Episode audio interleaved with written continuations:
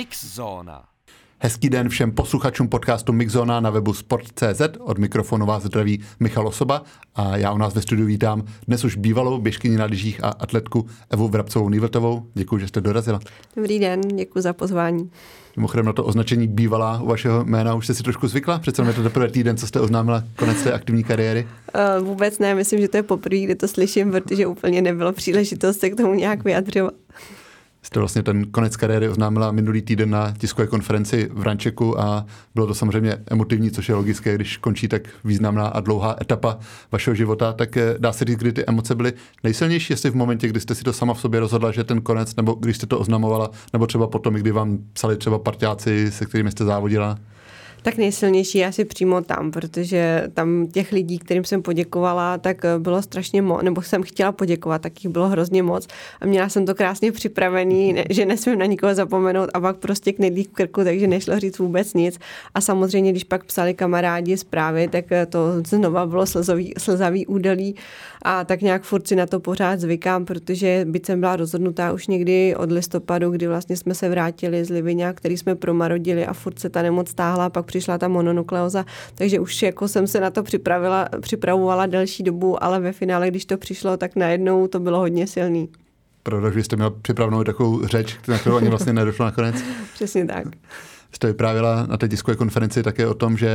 jste současně pěti olympijských her, vlastně třech eh, zimních a dvou letních a že ta touha po startu na olympiádě se vás držela už od olympijských her v Barceloně v roce 1992. Tak vybavíte si, co jste tehdy sledovala za sport nejvíc, který vás tam zlákal tolik? No, já mamka říkala, že spírání, že jsem chtěla taky zvedat,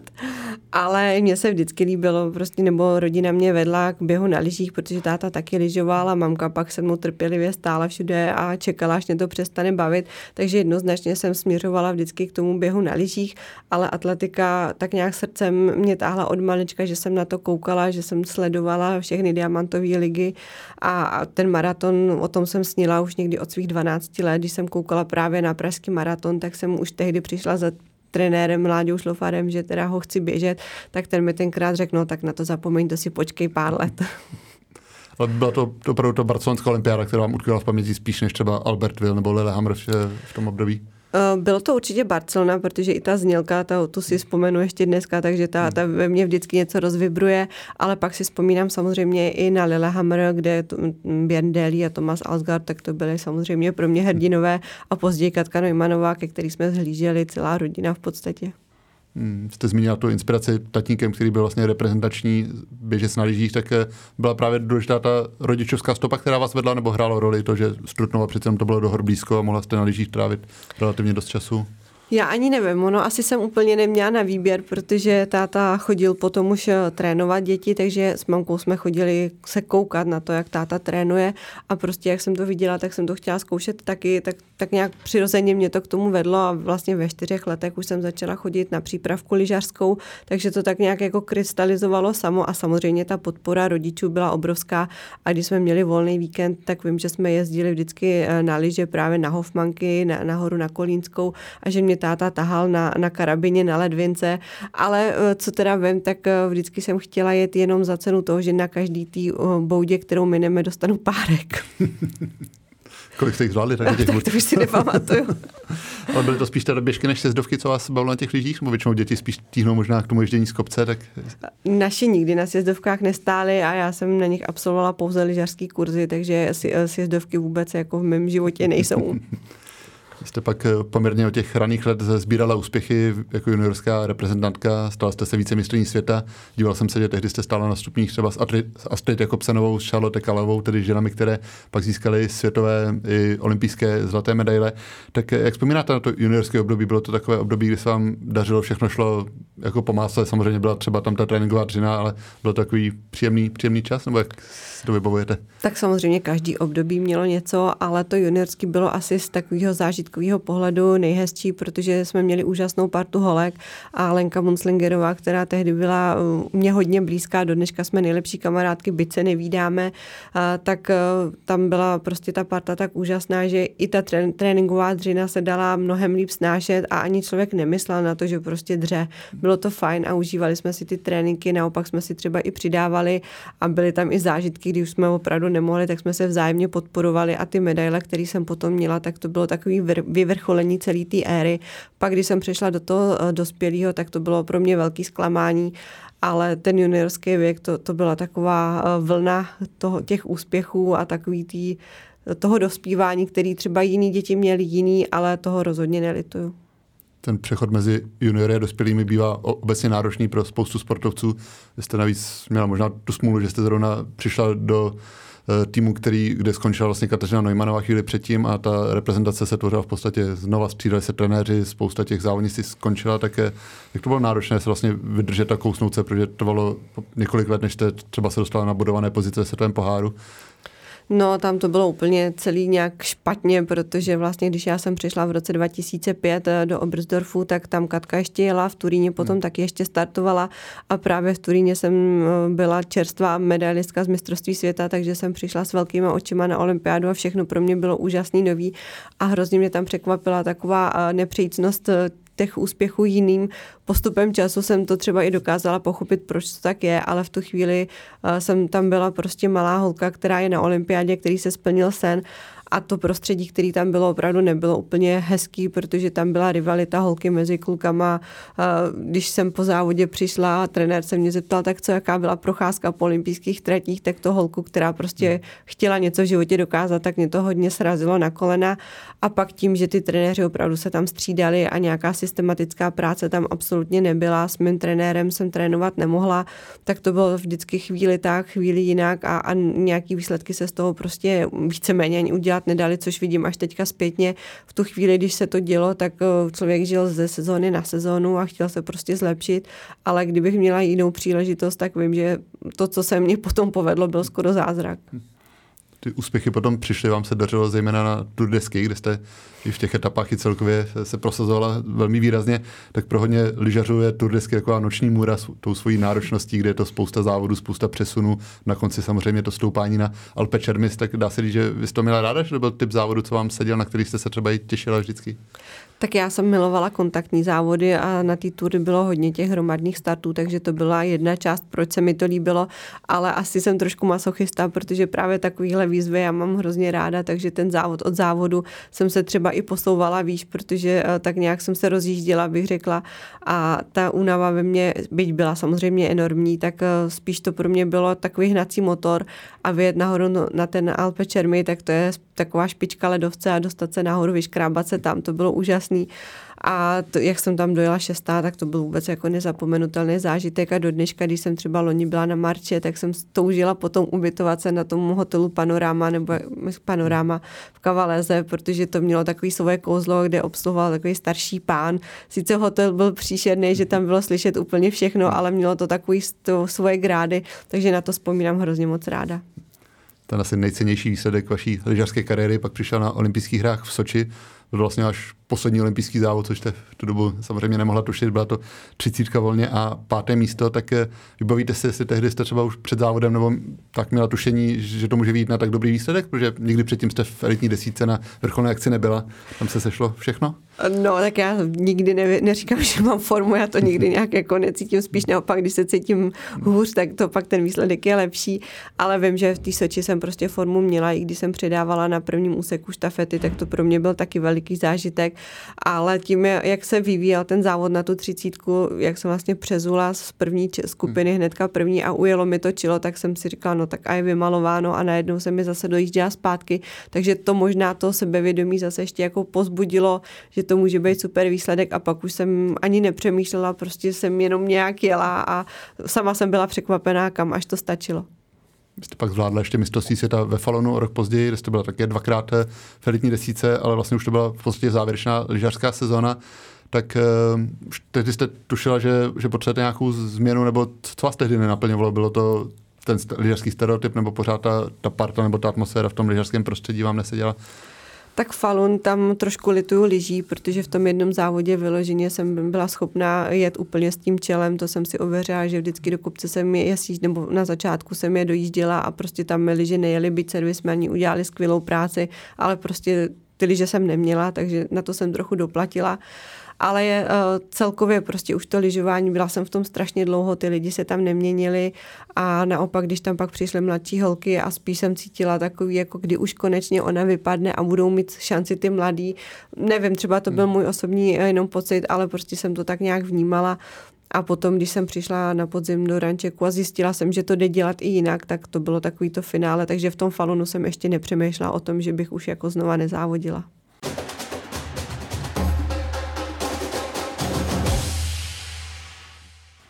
Vlastně asi hodně významný a nepříjemný moment eh, vaší kariéry byl ten podzim roku 2015, kdy jste vlastně skončila i v brněnské nemocnici s poruchou příjmu potravy. Vy jste tehdy vysvětlovala, že to není klasická anorexie, ale že zkrátka jste nepřijímala tolik potravy, kolik by tělo potřebovalo pro ty tréninky a závody. Když jste si to třeba zpětně pak s doktory analyzovala, tak byla to skutečně fyzická příčina, nebo tam právě třeba hrála velkou roli ta psychika, ta nepohoda, kterou jste cítila v tom lyžařském prostředí? A já si teďka zpětně vůbec nemyslím, že byla přímo, poru, nebo že byl problém porucha příjmu potravy, ale že to prostě bylo takový nějaký vyhoření, únava a vyčerpání, protože ano, byla jsem hodně hubená a samozřejmě jako vytrvalec eh, nebo výkonnostní takovýhle sportovec, co takhle vidím, tak to má prostě 99% lidí nějakým způsobem prostě si hlídá postavu, hlídá si stravu, ale já jsem tam byla tehdy prostě jenom strašně unavená a už, už jsem chtěla vypadnout, protože jsme byli vlastně měsíc na severu bez sluníčka a ta zima a ještě se mi nedařilo, takže se to všechno tak nějak jako schrulo tak eh, spíš proto, že jsem si tam pak eh, stačili tři týdny, odpočinula jsem si, odjeli jsme na Kanáry na soustředění a najednou všechno fungovalo, takže kdybych eh, byla normální, v vozovkách normální nemocný člověk, tak bych tohle takhle rychle rozhodně nezvládla dát se zpátky do pořádku. Ale je pravda, že když mi tehdy eh, reprezentační doktor řekl, že eh, vlastně cíl je vidět kalorie a ne rohlíky, protože eh, když mě bylo 15, tak neustále se řešilo, že jsem o něco silnější, tak mě tohle řekl a to mě zní v uších jako do dneška, že prostě to asi úplně normální nebylo a že u mnoho holek, nejenom já jsem na to takhle dojela, takže tam potom ten tlak na tu postavu určitě byl, ale v mém případě si myslím, že hlavní problém byl takový, to už fakt jako toho mám dost právě když se zmínila to hlídání váhy, zejména v těch vytrvalostních sportech, tak uh, otevřeně o tom mluvila třeba lyžařka Barbara Havlíčková. Když se člověk podívá na vytrvalkyně, tak často tam má pocit, že ta váha není úplně zdravá. Tak uh, vnímala se třeba i během kariéry u, u ostatních holek, že to je třeba téma, které je samozřejmě velmi citlivé, ale potenciálně nebezpečné, které by třeba možná se mělo víc řešit, víc by měl mít ty závodnice závodníci povědomí o tom, co se jim může stát, co hrozí. Rozhodně, protože to se teďka sleduju i v zahraničí, protože ty kamarádky mám, tak minimálně dalších deset jich skončilo opravdu kvůli tomu, že už e, to byly vyčerpané, nebo že opravdu měli poruchu příjmu potravy. Spoustu holek nemůže mít děti nebo mají trvalé poškození zdraví, takže tohle určitě je téma, který by bylo potřeba nějakým způsobem podchytit a hlavně v tom mládežnickém věku, kdy se holkám říká, že jsou tlustý a pak se třeba na soustředění vaří nějak, což e, ani se neslučuje třeba s tím sportem, protože samozřejmě mládežníci potřebují ušetřit peníze, takže eh, se snaží vařit nějak levně a nedbají úplně na to, jak by to úplně mělo vypadat. Když jsem byla na soustředění eh, na mísečkách a byla tam za, eh, jako reprezentace na závěrečnou přípravu, myslím, že EOF nebo nějaký dorostenci jako běžci a měli k večeři svíčkovou a pak tam řešili, že jsou holky tlustý, no tak asi to úplně není příprava, tak z čeho by měli potom do budoucna, nebo vytvořit si takový návyky, aby pak do budoucna měli nějakou zdravou váhu, nebo protože protože i ta strava výkony hodně ovlivňuje. To jsem si sama na, na sobě vyzkoušela a kde jinde by se to ty děti měly naučit, než na reprezentačních akcích a pak to takhle úplně nefunguje. Takže tohle určitě je téma, který uh, si myslím, že český sport by mohl nějakým způsobem řešit a i tu osvětu udělat, protože v dnešní době 99% nejenom holek to řeší jste zmínila, že vám pomohlo tedy pak soustředění na Kanárech a i to, že jste se běhu začala věnovat intenzivněji, tak eh, dá se popsat, jak se vlastně vyvíjel ten váš vztah k běhu. Já vím, že jste říkali, že už ve třech letech jste absolvovala první závody, pak třeba už i během té lyžařské kariéry jste závodila za Trutnov i na ligových kolech, kde jste běhala na dráze, máte poměrně dost medailí z těch mladžinských kategorií, tak brali jste to vždycky jenom jako doplněk té lyžařské kariéry, nebo už vás v průběhu těchto let napadlo, že třeba jednou byste se tomu mohla věnovat uh, naplno? Tak mě to vždycky bavilo a vždycky jsem to zbožňovala, takže i ty mládežnické medaile to bylo trošku natrus, že jsem řekla, hele, já tam prostě chci běžet, mně se to líbí, ale nikdy jsem se tomu jako nevěnovala, ale ta um, běžecká příprava pro toho lyžaře běžce vždycky byla zásadní. Teď už se to trošku mění, teď už je hodně tréninku na kolečkových lyžích, ale za mě tam to běhání bylo prostě ten největší základ, takže já jsem si tam vydobila takhle ty, ty atletické závody a vždycky jsem to milovala, ale ty výsledky jsem neměla takový, abych um, splnila limity na nějaký mládežnický závody v zahraničí, takže jsem tam spíš jenom tak jako vždycky odjela na to mistrovství republiky, něco odběhla a zase se vrátila zpátky, ale i ty přespolní běhy, které byly vždycky na podzim, tak ty jsem si nesmírně užívala. Doufám, že letos vyrazím na posvícenský koláč do studence. Ale uh, potom to vykrystalizovalo až vlastně v tom Brně, když jsem byla úplně hotová, unavená a pustili mě tam na vycházky. Já jsem se prostě sama od sebe rozeběhla najednou takový jako země spadnul prostě kámen a, a tak nějak jsem si užívala ten pohyb a pak to postupně narůstalo v tom, že teda si chci zkusit zaběhnout nějaký závod a pak už to tak nějak jelo a já jsem neodcházela z lyžování kvůli tomu, že bych chtěla znova něco dokázat v atletice. Já jsem si prostě chtěla běhat. Běhala jste si hodně rychle vlastně už od těch prvních půlmaratonů, ty časy byly vynikající a pak přišel rok 2016, vlastně první naplno běžecký a váš první maraton, eh, kdy vlastně jste běžela ten pražský maraton eh, Rančeku a vlastně jste byli trošku pod tlakem, protože jste, pokud jste chtěla na olympiádu do Ria, tak jste musela splnit limit, tak eh, jak na to vzpomínáte na ten první maraton, je to něco, co člověku zůstane v paměti na pořád? Určitě ano, tak on, bylo to nádherný. Já naštěstí jsem si nepřipouštila to, že musím splnit limit, protože pro mě prostě maraton to byla velká věc a to, za kolik ho poběžím, mi v tu chvíli asi úplně jako neběželo hlavou, prostě jsem to chtěla nějakým způsobem zvládnout a ten zážitek z toho byl tak silný, že na to asi nezapomenu do konce života. První větší reprezentační akce přišla už před Riem, bylo to mistrovství Evropy v Amsterdamu, kde jste běžela půlmaraton a si bavu, když jsme se tam bavili, tak eh, jste byla nadšená ze spousty těch maličkostí, ať už to bylo, jak se vás v týmu starají, nebo jaká je ta parta, tak bylo to opravdu hodně odlišné oproti tomu, co jste znala z lyžařského prostředí. Jo, bylo to úplně něco jiného. Já jsem měla to štěstí, že jsem tam zažila Tomáše Dvořáka, který pro mě byl sportovní bůh už, už od malička, takže toho jsem hltala, jenom když jsem přišla na první nějakou schůzku s ním, tak jsem se jsem byla vyklepaná, co si, jako já se budu bavit takovým člověkem. Takže to pro mě bylo už jako první takový krok ale celkově prostě ty lidi tam fungovali jinak. Necítila jsem tam rivalitu, necítila jsem tam takovou nějakou zášť a tak zároveň prostě si tam všichni spíš snažili pomoct, než aby to bylo i naopak. A ten ranček na, zase ještě to bylo o level víc, protože jsem se cítila, kdybych tam byla doma. Hmm. V tom lyžování. Hmm. Přesně tak, hmm. v tom lyžování to bylo spíš holky proti klukům a co tady děláš a běž tamhle a takový jako otrávený, nevím, jestli už to bylo se jakoby historicky z delší doby, jenom jsem tam prostě přišla v blbý, blbý čas možná. Pak vlastně ty úspěchy přicházely, na říct, jeden za druhým. Byla to ta olympijská premiéra v Riu, za rok mistrovství světa v Londýně 14. místo, myslím druhá z Evropanek, kde jste mm-hmm. byla, pak na podzim maraton v New Yorku, eh, sedmé místo, jeden z nejprestižnějších maratonů světa, za rok mistrovství v Berlíně, tak tohle jsou ty roky to nejhezčí období kariéry, které jste prožila? Určitě ano. Eh, to jsou věci, na které rozhodně se nedá zapomenout.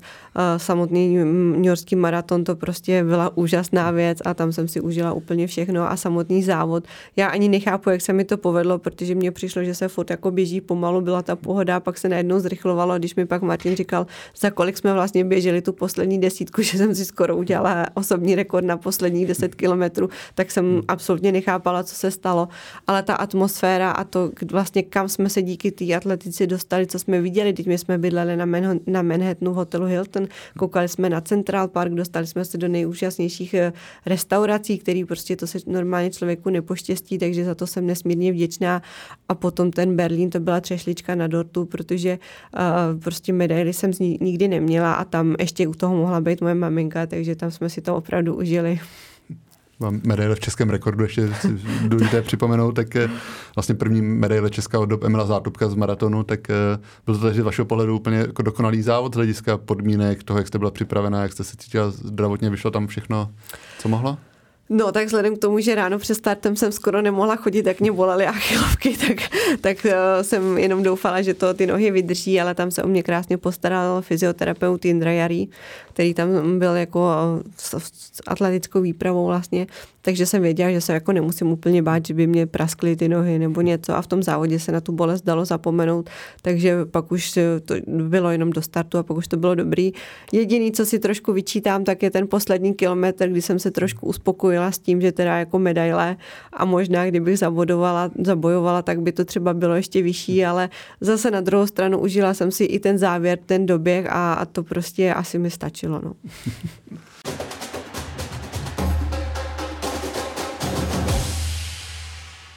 jste během rozhovoru několikrát zmínila jméno Martin, tak asi to je člověk, u kterého se musíme zastavit, váš eh, manžel Martin Verabec, tak eh,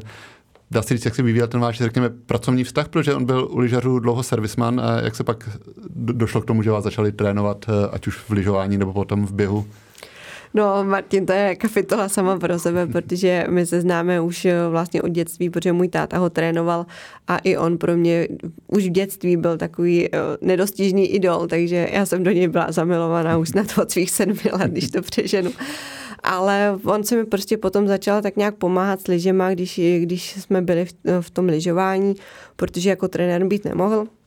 takže se mnou jezdil jako servisman a pak samozřejmě do toho tréninku mýho pronikal a jak mě znal, i jak se doma chovám, nebo i, i jak na mě ty tréninky působí, tak postupně tu roli trenéra přebíral, protože Láďa Šlofár se mnou jezdit nemohl, takže vždycky třeba i Láďa dal nějaký pokyny, jak to udělat a pak jsme to postupně upravovali, tak se to tak nějak překlopilo do té role trenéra v lyžování, pak on dostal nabídku dělat trenéra a reprezentaci, kterou jsme původně chtěli přijmout, ale pak najednou jsme říkali, hele, co nám to jako přinese, když je to to takhle, tak z ničeho nic už na cestě, když říkal, hele, jo, beru a na cestě si rozmyslela, volám, ne, v já do toho nejdu. A pak naštěstí se mnou stál i při tom, když jsme šli zkusit tu atletiku, protože i ta atletika bylo, že jsme byli na dovolený, já jsem četla knížku o maratonu právě, říkám, ale Martě, co když to zkusím? No tak jo tak jsme, eh, jsem se tam šla proběhnout párkrát podle tréninkového plánu, který v té knižce byl a tak nějak jsme si to nastudovali a už to tak nějak jelo, že jsme ani nepřemýšleli, jako jestli mě trénuje nebo netrénuje.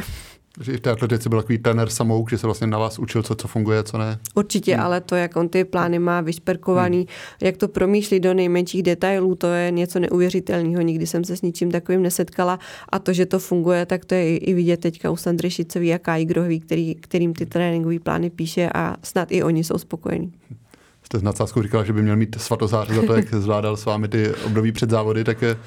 jak jste prožívali ty předzávodní stresy? Byl jste hodně typ, který se stresuje před těmi významnými závody? Já jsem si myslela, že ne, Martin tvrdí naprostý opak, ale já vždycky jsem se musela trošku nějak uh, jako vybudit, takže občas to bylo, že jsem vybuchla kvůli naprostý nes, na, naprostýmu nesmyslu a tak jsem nadávala a naopak, když jsem byla taková letargická, tak z toho pak nikdy ani žádný výsledek nebyl, ale zase jako vyloženě, že bych byla nervák, že by se mi klepaly ruce nebo že bych brečila, že vlastně nechci běžet nebo něco, tak to zase ne. Já já jsem se na to spíš těšila, ale jak, jak ty emoce nebo ta energie ve mně bublala, tak to potřebovala nějakým způsobem ven. No.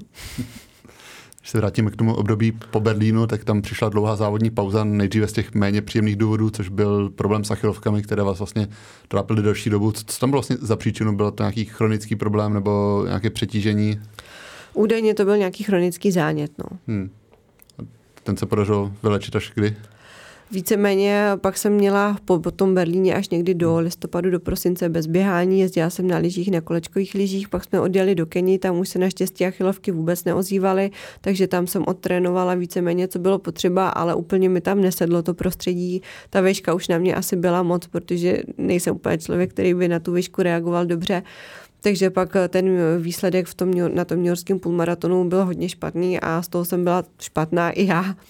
A pak eh, zase nějakým způsobem se ozvaly zdravotní problémy jiný, jakože zdravotní, myslím, dechání nebo, nebo jako virózy a takový, takže jsem se z toho nemohla nějak vykřesat. No a pak tam padlo rozhodnutí, že teda když jsem takhle furt zdravotně eh, ne v pořádku, takže se pokusíme o miminko a třeba tu kariéru prodloužíme, protože jsem původně po Tokiu chtěla tu kariéru ukončit. Ten plán se vydařil, narodila se vám dcera Adelka, tak eh, jak to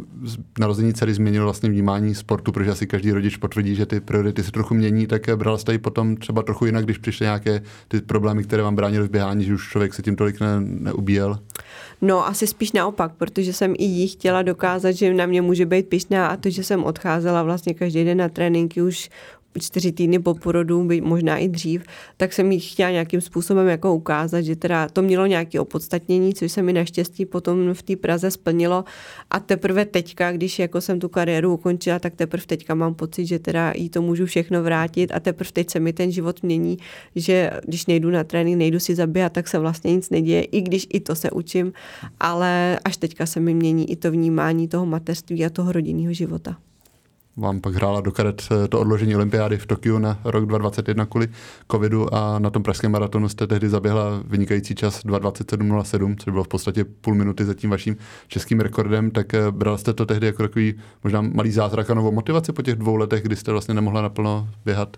Určitě ano, tak ten pražský maraton byl pro mě úžasný. Dokonce vím, že jsem tam měla rezervu, protože jsem klukům ještě říkala, že, že si jako zpomalím, že, že musím trošku zvolnit, ale rozhodně to pro mě byl mnohem snažší závod, než třeba v tom Berlíně a ta, ta rezerva, nebo ta fyzická rezerva si myslím, že tam byla ještě na to ten čas posunout někam jinam, ale v tu chvíli taky nějak prostě jsem běžela v takové euforii, že jsem úplně nepřemýšlela asi.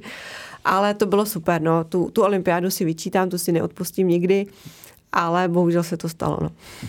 Co si vyčítáte, že jste vůbec ani cestovala? Nebo... Že jsem odjela, protože um, vlastně po tom pražském maratonu mi nebylo vůbec nic, pak jsem šla na očkování, začala mě ta noha bolet, ale furt se otrénovalo v Livinu víceméně, co jsem mělo. To už byla kyčel tehdy? Nebo... To už byla hmm, kyčel hmm. a pak jsme šli na druhou dávku očkování za čtyři dny, to už jako bolelo opravdu hodně, tak jsem šla i na magnetickou rezonanci, aby mi řekli, hele, je tam něco, nejezdí tam. Byla jsem připravená, že na tu olympiádu prostě nepojedu, nikde nic vidět nebylo, tak jsem říkala, fajn, budou tam fyzioterapeuti, tak se na mě podívají, to nemůže být nic zásadního. No bohužel tam byly takové podmínky, že se prostě s tím nedalo vůbec nic dělat, protože jsme neměli ani žádnou možnost eh, nějakých léčebných eh, metod, laser nebo cokoliv tam prostě nešlo. Běhalo se vlastně na parkovišti nahoru dolů, takže to na tu kyčel byla další pecka, nebo se mohlo jít na tartan, kde já absolutně netrénuju, takže jsem neměla jak se dopřipravit, neměla jsem tam žádný víceméně lékařský zabezpečení, kromě toho úplně jeho základu a ještě tím, že jsem byla zvyklá vždycky dopoledne odtrénovat běžet vždycky a odpoledne pak jsme šlapali na rotopedu nebo prostě na kole a to kolo tam víceméně taky nebylo, takže nebylo ani šance se protáhnout, rozcvičit, nemohli jsme výjít z hotelu, nemohli jsme jít na procházku, nic. A takže já jsem byla odkázaná opravdu jenom na pokoj a odjet na ten stadion, kde jsem v podstatě ani nemohla trénovat. Takže tam z toho, i kdybych to odbyla, tak jako nebyla šance nějak z toho vykřesat ně, něco lepšího ale co si vyčítám, že, že tam prostě nejela ta Mojra, hmm. která, která tam odjet měla, ale ve chvíli, kdy já jsem to začala řešit, tak už nebyla šance ji tam dostat, protože ty bezpečnostní podmínky, který, nebo opatření, které panovaly, tak to prostě už nešlo. A ve chvíli, kdy jsem řekla, že nepoběžím ani já, tak eh, samozřejmě byl oheň na střeše a brala, jsem, brala bych to asi taky blbě, ale možná jsem neměla vůbec nastupovat, protože když jsem v pátek ani nebyla schopná jít pěšky, tak nastupovat do maratonu prostě byla blbost. Ale chtěla jsem to aspoň zkusit a ta Mojra tam prostě být měla, ale nikdo neřekl, hele, je tady problém, nezvládneš to. Hmm. Kdyby mi to řekli před odletem, tak jsem byla připravená prostě neletět jste tehdy ten maraton v Saporu tedy nedokončila. Uh, si, si zmínila, ty podmínky tam byly specifické tím, že to byla olympiáda během covidu, samozřejmě asi do toho odloučení od rodiny, tak předpokládám, že jste byla ráda, když jste měla tuhle zkušenost za sebou, že asi člověk se s těmi psychickými chvíli srovnával. No já jsem se s tím nesrovnala doteď, protože no. já jsem celý život tvrdila, že závody se nebalí a, a obzvlášť ty olympijský a pak udělám tu nejhorší věc, co se mohlo, takže to si sebou taky ponesu, bohužel to už je součástí. Neudělala jsem nic špatného, ale neodpustím si to. Hmm. Takže myslíte, že na vině bylo i, i to očkování se projevilo, nebo jste někde zmiňovala, že možná je třeba se trošku uspěchala ten návrat po porodu, že jste možná tomu mohla věnovat eh, víc času? Já, si, já nevím, já si hmm. myslím, že to je jakoby kombinace víc faktorů. Určitě to očkování si myslím, že tam roli hrálo. Na druhou stranu o, asi i ten, to uspíšení po, to, po tom porodu, ale teďka už jsou i studie, že ty vysokoplatformové boty na ty kyčle prostě uh, nezanechávají následky, takže když se sešli asi všechny tři věci, tak to prostě nohy odnesly. No. Jak jste na tom teď, když si jdete zaběhat, jde to bez bolesti, jste absolvoval ještě olomoucký půlmaraton a nebylo to asi samozřejmě z plné přípravy, tak jak jste na tom teď? Tak eh, teďka naštěstí už měsíc si chodím občas proklusávat a bez bolesti. Samozřejmě nemůžu běžet tak rychle. Kolem těch 4 minut na kilometr je teď takový můj strop, kdy si, co si dovolím, protože kdybych se pustila do rychlejšího, tak už cítím, že to na tu kyčel úplně jako dobrý není, takže postupně se to třeba posouvá k těm 3,50, občas chviličku to je rychlejší, ale na to, abych se postavila na start a běžela tam nějaký jako extra čas, si teďka netroufnu, ale běhat budu a třeba se to někam posune zase zpátky, ale rozhodně nemůžu prostě teďka už mít oporu v tom zdraví, že si řeknu, hele jo, tak znova se třeba za tři roky někam posunu a budu závodit třeba znovu, tak prostě to zdraví asi už to nedovolí. No, no to přece neobvykle končit rok eh, před olympiádou, tak eh, třeba od doktorů měla jsem nějakou naději, že by se to mohlo, mohlo zlepšit a mohla byste, kdybyste měla k tomu ty podmínky třeba od rezortu se pokusit o ten olympijský limit příští rok? Eh, tak eh, ono nikdo mi neřekl, že mi něco je, takže všichni, když ty nohy vidí, tak říkají, ale ty tady nemáš žádný problém, prostě nikde nic vidět není, takže klidně to zkoušej dál. Ale to, co se potom jakoby sehrálo, se odehrálo na podzim právě s tím rezortem, tak to byla poslední kapka, že jsem říkala, že to zkoušet nebudu, protože to prostě nejde, neutáhneme to finančně, mám už nějaký závazky, mám rodinu, takže si nemůžu dovolit si tady sportovat zadarmo, aby mě Martin živil a ještě abych šidila Adelku o svůj čas. Hmm jste to vlastně zmiňoval, že jste dostala od Olympu eh, vlastně ultimátum, musíte zaběhnout určitý čas, abyste mohla být dál zaměstnaná, tak eh, je samozřejmě asi logické, že ty rezorty chtějí po svých sportovcích, aby nějakou výkonnost podávali na druhou stranu. Jste v Olympu byla řadu let, pozbírala spoustu úspěchů, tak bral jste to tehdy od nich jako takový trošku nefér krok? Eh, to ultimátum jako časový vůbec ne, protože já i kdybych běžela hůř než 2.30, tak sama sam bych nebyla spokojená a asi bych tam opravdu neměla co pohledávat. Ale spíš se mi nelíbil ten způsob, jakým to proběhlo, protože ve chvíli, kdy jsem věděla, že nepoběžím Birel a nepoběžím ani ústecký půlmaraton, protože zase Adelka přitáhla nějakou virózu, tak jsem volala nadřízeným a říkala, ptala jsem se jich, jak to s nima, jak to teda se mnou vidí, protože mě smlouva končila v říjnu tak mi bylo řečeno, že teda ano, že mě podrží do prosince, ale že musím zaběhnout pod 2.30, což jsem jim odsouhlasila s tím, že teda pojedu na soustředění na Vysokohorský na Tenerife, protože tam jsme jezdili eh, k sobce nahoru do 2,5 tisíce. A všechno mi odsouhlasili, zaplatili jsme zálohu, zaplatili jsme zálohu letenek. Načež mi přišla zpráva, že tady bydlet nemůžeme, protože se vysoutěžilo ubytování na jaře někde jinde, což mi nikdo neřekl. Sama uh, mi říkala potom, že mě to neposílali, protože nevěděli, že máme zájem jezdit na Kanáry, takže já jsem s tím nic neudělala, záloha byla zaplacená. A ještě jsme tam do toho vrazili svých 30 tisíc, nebo byli připraveni dát do toho našich 30 tisíc, protože prostě ta částka, která zbývala na tu přípravu, nestačila.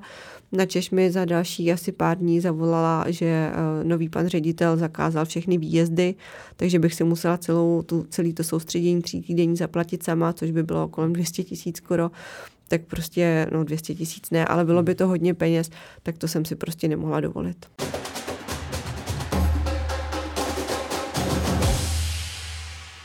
To vaše loučení a přechod do té civilní kariéry, řekněme, tak usnadnila nabídka od Karla Kapalba, vlastně dlouholetého šéfa Rančeku, zda byste měla na starost eh, vedení týmu Ranček Racing. Tak kdy jste se poprvé o tom začali bavit, o tom, že byste se mohla zapojit v nějaké podobné roli? No já jsem Karlovi právě psala hnedka po tom, co, se, co jsem teda byla odejíta eh, z centra sportu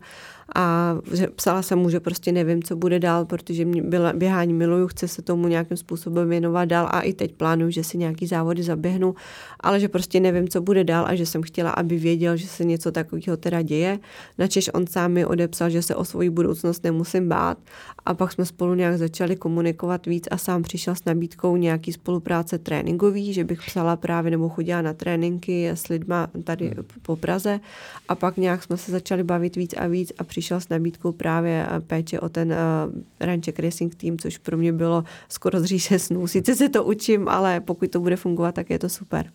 Dá se popsat, co všechno obnáší ta vaše práce připomenu, že to je vlastně tým, ve kterém jsou vesměs mladí český, čeští běžci. Jirka Homeláš, ten, ten není úplně už mladý, ale takový lídr toho týmu. Je tam Damian Vích, Martin Zajíc, Patrik Weber a jako jediná žena zatím Juliana Lilibel, tak uh, oni mají samozřejmě všichni své trenéry, ale co, co obnáší ta vaše práce pro ně? Tak já jsem spíš takový ten administrativní prostředník, že když někdo napíše, že potřebuje zajistit eh, starty tady na rančekových závodech nebo uh, že mají od nás podporu a od Adidasu, takže se jim objednává to oblečení, tak to všechno tak nějak jde přeze mě. A když pak mají nějaké požadavky, ať už eh, sehnat lékaře nebo nějakým způsobem pomoct s výběrem soustředění, je to spíš taková administrativa. Doteďka se schánilo jenom vlastně, nebo se řešili podpisy smluv a, a takovéhle věci základní. Takže to, co vlastně budu mít na starosti, se teprve všechno uvidí, ale měla bych být takový jejich prostředník mezi organizátorama a, a závodama. A té tisko, tiskové konferenci padlo, že v nadsázce se tomu v rámci Rančiku říká tomu projektu Evalheda Emila, tak samozřejmě to nadsázka, ale podle vás reálné, aby v těch českých podmínkách se povedlo vychovat běžce, který by patřil do té úzké světové špičky, protože samozřejmě ta špička od dob Emila Zádobka se hodně změnila, teď je skoro čistě africká, mezi ženami je tam pár výjimek, které se dokáží prosadit, mezi muži jich je minimum, tak uh, může z českých podmínek vyrůst běžec, který by nechci říct vyhrál olympiády, ale který by běhal třeba v elitní desíce těch velkých maratonů? Tak já si myslím, že pokud budou mít odpovídající podmínky a budou smíření s tím, že teda většinu času budou trávit někde na horách, tak uh, nic není vyloučený a všichni jsme z masa a kostí. Takže pokud budou chtít, tak samozřejmě ano a my chceme vytvořit takové podmínky, aby toho byli schopní. A když se podíváte, tak e, teďka američanky běhají úžasně a jsou schopní porážet právě i Kenianky, i Etiopanky. Takže pokud tady bude takový člověk, který tomu opravdu dá takhle všechno, tak si myslím, že rozhodně jenom proto, že je Čech, tak není odsouzený k neúspěchu.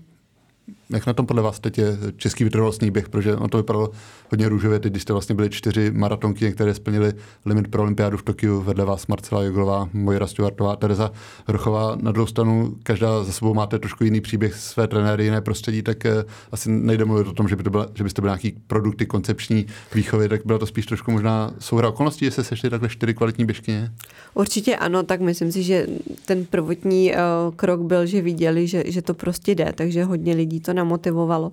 ale jinak eh, si každá šla naprosto svojí cestou. Marcela taky už spoustu let nezávodila, takže taky byla úplně stranou. Tereza zase z vrchu a Marcela eh, a Mojra, tak to je asi jediný hmm. takový nějaký prototyp atletiky, takže možná je potřeba se trošku podívat do té koncepční přípravy, jestli neudělat trošku něco jinak a podpořit ten mládežnický sport nebo běžecký sport tak, aby tady ty vytrvalci byli, protože spoustu lidí třeba i ty předpoklady má, ale prostě se tomu nevěnuje, nebo tady ani se tomu nikdo jako nechce věnovat ani trenérsky, protože i, i ty trenéři už mají nějaké svoje eh, zažitý tréninkové metody a taky si myslím, že je potřeba na to nějakým způsobem zareagovat a ty tréninky změnit. A na druhou stranu u těch kluků, kde teďka třeba to vypadá, že máme jenom Jirku a dejme tomu Vítka Pavleštu, tak ty kluci, který teďka v tom týmu máme, tak si myslím, že minimálně Damian Vík, Martin Zajíc, vlastně i ten Patrik Weber jsou prostě mladí kluci, kteří chtějí pracovat a ten Jirka eh, je pro ně takový tahoun nebo, nebo prostě můžou utvořit takový tým, že si navzájem udělají konkurenci a posunuje to ke všechny někam nahoru. Takže eh, to si myslím, že je velký bonus toho třeba stavby i toho týmu, byť i by třeba odjeli spolu na soustředění, tak můžou spolu trénovat a třeba i ta koncepčnost by se mohla v tomhle projevit, byť mají každý jinýho trenéra, ale pojedou spolu, domluví se na pár tréninkách a nebude to pro ně neobtíž, ale spíš naopak pozitivum, tak tady můžeme za dva roky mít eh, výborný eh, vytrvalce. Jak dlouho čekáte, že vydrží třeba ten váš maratonský rekord? Může to být třeba 23 let jako u té vaší předchůdkyně Aleny Peterkové, nebo tím, že se vlastně posouvá třeba ta obuv a spoustu věcí. Třeba to bylo Mojera vypadalo, že má formu, že by na rekord mohla útočit, ale zase se ukázalo, že na ten maraton se musí sejít spousta věcí od hlavy po formu občerstvování a spousta dalších faktorů, takže samozřejmě asi nedá se to úplně naplánovat. No, myslím si, že určitě dlouho nevydrží, protože opravdu se to posouvá úplně někam jinam a sama dokážu, eh, tím, že jsem zažila karbonové moty, tak vím, eh, jaký, jaká dřina bylo dostat se na, ty, eh, na ten čas v normálních botách a v těchto. Takže si myslím, že to je jenom otázka pár, možná měsíců, kdy, kdy ten rekord už nebude. A, a teďka prostě to tak musí být, protože pokud chce být konkurenceschopný někdo, tak, tak ty prostě výkony musí být kolem 2,25 a vejš, protože dneska už 2,26 nikoho nezajímá. Hmm. Jste zmiňovala, že samozřejmě pro ten úspěch, obzvlášť v těch vytrvalostních sportech, je třeba mnohé obětovat. Mě zaujalo na té vaší tiskové konferenci, kdy jste zmínila, že jste například nebyla na svém maturitním plese, tak to, to vlastně tak napadlo, nebo to byla věc, co vás třeba tehdy mrzelo, že jste tam nemohla být? Tak určitě mě to mrzelo, ale teďka, jak je, jak je období těch plesů, tak mě to tak nějak utkvělo v paměti, vzpomněla jsem si na to. Ale těch věcí, které jsem musela obětovat, bylo víc. Já jsem nechodila na diskotéky, neměla jsem kamarády, nechodila jsem do kina, aby jsme se třeba nenachladili, takže v, jako v sezóně opravdu jsem neznala nic jiného než školu a trénink. A najednou prostě teď tady je volný čas a člověk si uvědomí, o co všechno přišel a co vlastně už ani nedožene. Tak eh, když teďka tak nějak bilancuju, tak, tak napadají člověka takové myšlenky, jestli to za to stálo. Stálo? Stálo. Vy jste se vlastně trošku oklikou vrátili k tomu lyžování během té atletické kariéry, tím, že se samozřejmě často jezdili na té horská soustředění, i třeba, že ten pohyb byl šetrnější právě pro achilovky a absolvoval jste i některé laufy, ať už to byla jízerská padesátka, vlasův běh, mačalonka, myslím také. Mm-hmm. Tak eh, jaký byl ten návrat do, do stopy? Získal jste zase ten vztah k tomu, že to bylo takový bez stresu, hezké? No zjistila jsem, že i to lyžování se dá dělat tak hezky, jako mě třeba bavila ta atletika, i když eh, laufy, když jsou jenom soupaž, tak uh, úplně, uh, když jsme, to, když jsme trénovali s Kaju Grohou, tak jsme tak jako obě si posteskli, kam se to lyžování dostalo, že tam dvě hodiny jenom tak jako slepě bušíme do sněhu. Ale tím, že ten tým ED, ED System Silviny, tým, ve kterým jsem byla, tak fungoval úplně jinak, než jsem zažila do té doby, tak tam prostě najednou byla zase legrace, zase byla uvolněná atmosféra a bylo to super. To samý jsem zažila vlastně ten jeden rok, co jsem byla u Lukáše Bauera v týmu, tak prostě i to lyžování může být fajn, takže to opravdu zřejmě bylo tou partou lidí, který tam bylo, i když teď zpětně přiznávám, že teda do sněhu, do mrazu už se mi opravdu nechce. Takže nebyly myšlenky, že byste se třeba do toho opřela uh, pořádně závodila ve Ski Classics, jako třeba někdejší vaše parteška Katka Smutná, která získala spoustu úspěchů, tak uh, Tahle cesta nebyla pro vás variantou? Eh, loni byla, hodně jsem o tom přemýšlela, ale tím, že pak ty nohy loni eh, nebolely, tak jsem věřila, že se vrátím na tu atletickou kariéru, takže jsem vůbec eh, ty soupaže netrénovala. A ve chvíli, kdy jsem se do toho obula znova na podzim, tak jsem si říkala, jo, ono by to mohlo jít, ale pro mě je zásadní překážka to, že není sníh a že bych musela dojíždět. A pak, když člověk musí dojet někam 100 km nebo 50 km za sněhem, zaplatit tam ještě 100 korun parkovný na dvě hodiny a zase jet zpátky, tak jsem si uvědomila, kolik času bych okradla Adelku, nebo kolik času mýho bych musela strávit bez Adelky a kolik by to stálo navíc peněz a vlastně žádný finanční jakoby příjem by z toho nebyl, tak pak už člověk říká, nebo dá předností rodině a než nějaký honění si trika. Ale nevyloučila jste, že byste se postavili na start nějakého běžeckého závodu v rámci rančeku, třeba nějaký půlmaraton, že byste absolvovala, tak eh, Dovedete si představit, jaké to bude, jestli budete mít to, o čem mluví hodně sportovců, že pokud se bývalých sportovců, že pokud se postaví na start, tak chtějí být opravdu dobře připraveni eh,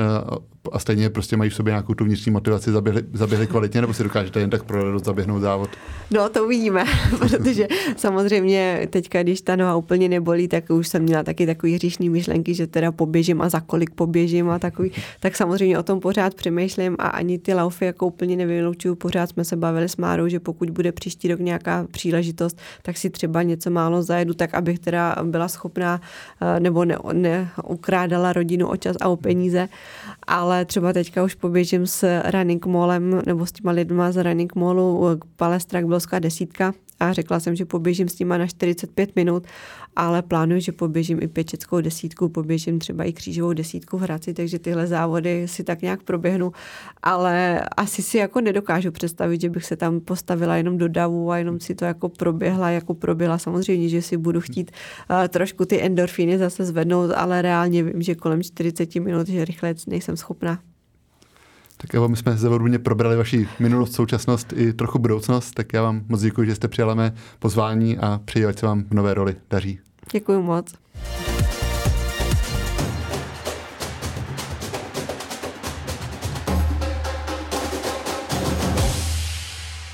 Mix Zona.